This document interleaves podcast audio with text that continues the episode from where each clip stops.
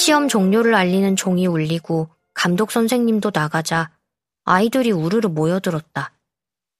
서로 답을 비교하는 모양이었다. 혜수는 보이지 않았다. 주원은 혼자 사물함 앞에 서서 교과서를 넘겨보았다. 나는 조심스럽게 주원에게 다가갔다.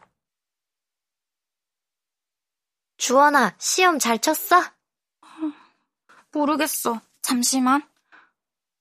아, 이거 헷갈렸는데 틀렸네. 아. 주원이 인상을 쓰며 중얼거렸다. 탁! 주원은 들고 있던 교과서를 사물함에 던지듯 집어넣었다. 나는 조금 머뭇거리다 말했다. 혜수는 어디 갔지? 몰라. 화장실 갔나? 근데 우리 오늘 어디 갈까? 내 말에 주원이 나를 빤히 보았다. 정말 그 뜻을 모르겠다는 표정에 순간 내가 말실수라도 했나 싶어 심장이 쿵 내려앉았다. 혹시 혜수한테 얘기 못 들었어? 무슨 얘기? 시험 끝나면 셋이서 놀러 가자고 했었거든. 혜수가 너한테 얘기 안 됐는데. 셋? 혜수랑 너랑 나? 너랑 나라고 할 때 주원이 나와 자기를 손가락으로 번갈아 가리켰다. 셋이라는 단어로 잠깐 묶였다가 다시 낱낱이 쪼개진 느낌이었다. 음, 어쩌지? 나 바로 학원 가야 해. 오늘도 학원 가? 응. 오늘 일찍 마치잖아. 보강하려면 오늘밖에 시간이 안 된대서. 주원이 자기도 싫다는 듯 한숨을 크게 내쉬었다. 하, 미리 말했어도 시간 못 뺐을 거야. 우리 원장쌤 완전 말 안 통하거든? 시험 끝난 날도 오라는 거 보면 말 다 했지. 나는 고개만 끄덕였다. 이건 그냥 상황이 따라주지 않았을 뿐이다. 거절당한 것도 배척당한 것도 아니고 여기엔 누구의 잘못도 없다. 머리로는 그렇게 정리했지만 마음이 따라주지 않았다. 초등학생 때 운동장 옆을 지나가다 날아오는 축구공에 맞았을 때가 떠올랐다. 왜 하필 나야? 그때 난 미안하다는 말도 없이 축구공만 가져가던 애들에게 그렇게 소리치지 못했다. 왜 그게 아직도 잊히지 않는 걸까? 혜수랑 둘이 가. 재밌게 놀고? 아니야, 다음에 다 같이 놀자.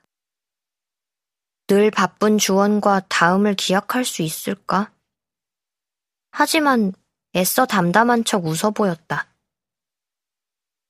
주원과 나의 큰 차이는 바로 이것 아닐까?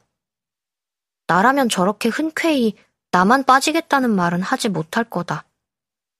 나 없는 데서 둘만의 추억과 비밀이 생길까봐 불안해서 재밌게 놀라는 말 따윈 하지 않을 거다. 혜수와 주원에게도 둘만이 공유하는 주파수가 있겠지. 바로 옆에 있다 보니 두 눈이 가려져 그걸 놓쳤나 보다. 웅성거리는 아이들을 제치고 가장 먼저 교실을 빠져나왔다. 종례 시간에도 혜수의 자리는 비어 있었다. 시험을 망쳤다는 생각에 어딘가에 숨어서 울고 있는지도 몰랐다. 주원이 알아서 혜수를 찾아내 잘 달래주겠지. 오늘 같은 날은 단짝이 있는 애들까지 굳이 신경 쓰고 싶지 않다.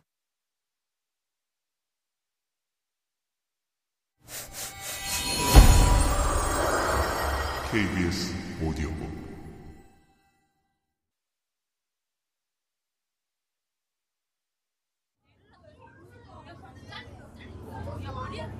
번화가로 가는 버스를 탔다. 시험이 끝나 들뜬 우리 학교 교복들로 버스 안은 시끌시끌했다. 다들 누군가와 떠들고 있었다. 입을 닫고 혼자 있는 건 나뿐인 듯 했다. 이어폰을 꽂고 노래를 재생시켰다. 시험을 앞둔 며칠 동안 A7 노래는 듣지 않았다. 물론 영상도 보지 않았다. 아침에 일어나서 자기 전 이렇게 하루에 두 번만 새로운 공지가 있는지 확인했다. 그럴 리는 없겠지만 하루아침에 누가 탈퇴하거나 그룹이 해체돼 버렸는데 모르고 있으면 안 되니까. 정거장에 내려 몇 분을 더 걸어서 생일 카페가 있는 건물에 도착했다. 카페는 4층이었다. 이어폰 볼륨을 더 높였다. 계단 벽면을 따라 H의 사진이 붙어 있었다. 이상했다. 분명 내 휴대폰에도 있는 사진인데 다리와 수다를 떨면서 매일같이 보던 얼굴인데 이렇게 밖에서 보니 조금 낯설었다. 나는 벽면으로는 시선을 두지 않은 채 계단을 올랐다. 카페에 다른 손님은 없었다. 나는 자연스러운 척, 최대한 주눅 들지 않은 척하며 카운터로 향했다. 딸기 요거트 하나 주세요. 우리 언니 또래인 듯한 알바생이 피곤한 듯 눈을 비비면서 계산을 마쳤다. 영수증을 받자마자 나는 얼른 긴 테이블이 놓여 있는 곳으로 갔다. 테이블 위에는 H의 사진이 있는 컵홀더가 피라미드처럼 쌓여 있었다. 툭. 조금만 건드려도 와르르 무너질 것 같았다. 나는 가장 중앙에 있는 컵홀더를 주먹으로 쳐서 피라미드가 무너지는 상상을 해보았다. 카페 안에서는 A7의 노래가 흘러나왔다. 크리스마스 시즌에 발매한 캐럴풍 노래였다. 지금 계절과는 맞지 않았지만 조명이 은은하고 따뜻한 오렌지빛이라 겨울날 벽난로를 켜놓은 느낌의 카페 분위기와는 잘 어울렸다. 나는 H의 사진들로 꾸며진 벽 앞으로 갔다. 사진 하나하나마다 H는 빛나고 있었다. 자연광을 받으며 웃고 있는 사진에서도 날카로운 눈빛을 한 무대 사진에서도 달라지는 배경이나 옷차림, 표정으로는 가려지지 않는 분위기가 있었다. 모두에게 사랑받아 마땅하며 어떤 간절한 기회나 요행을 필요로 할 때마다 그것이 때마침 찾아와 주었던 사람만이 가질 수 있는 밝고 건강한 여유 같은 것들. H의 인생 어느 순간을 불쑥 들여다보아도 초라하고 비참한 모습은 한순간도 찾아볼 수 없을 거다. H가 노력이나 실력 없이 운으로만 모든 걸 이루었다고 말하는 건 아니다.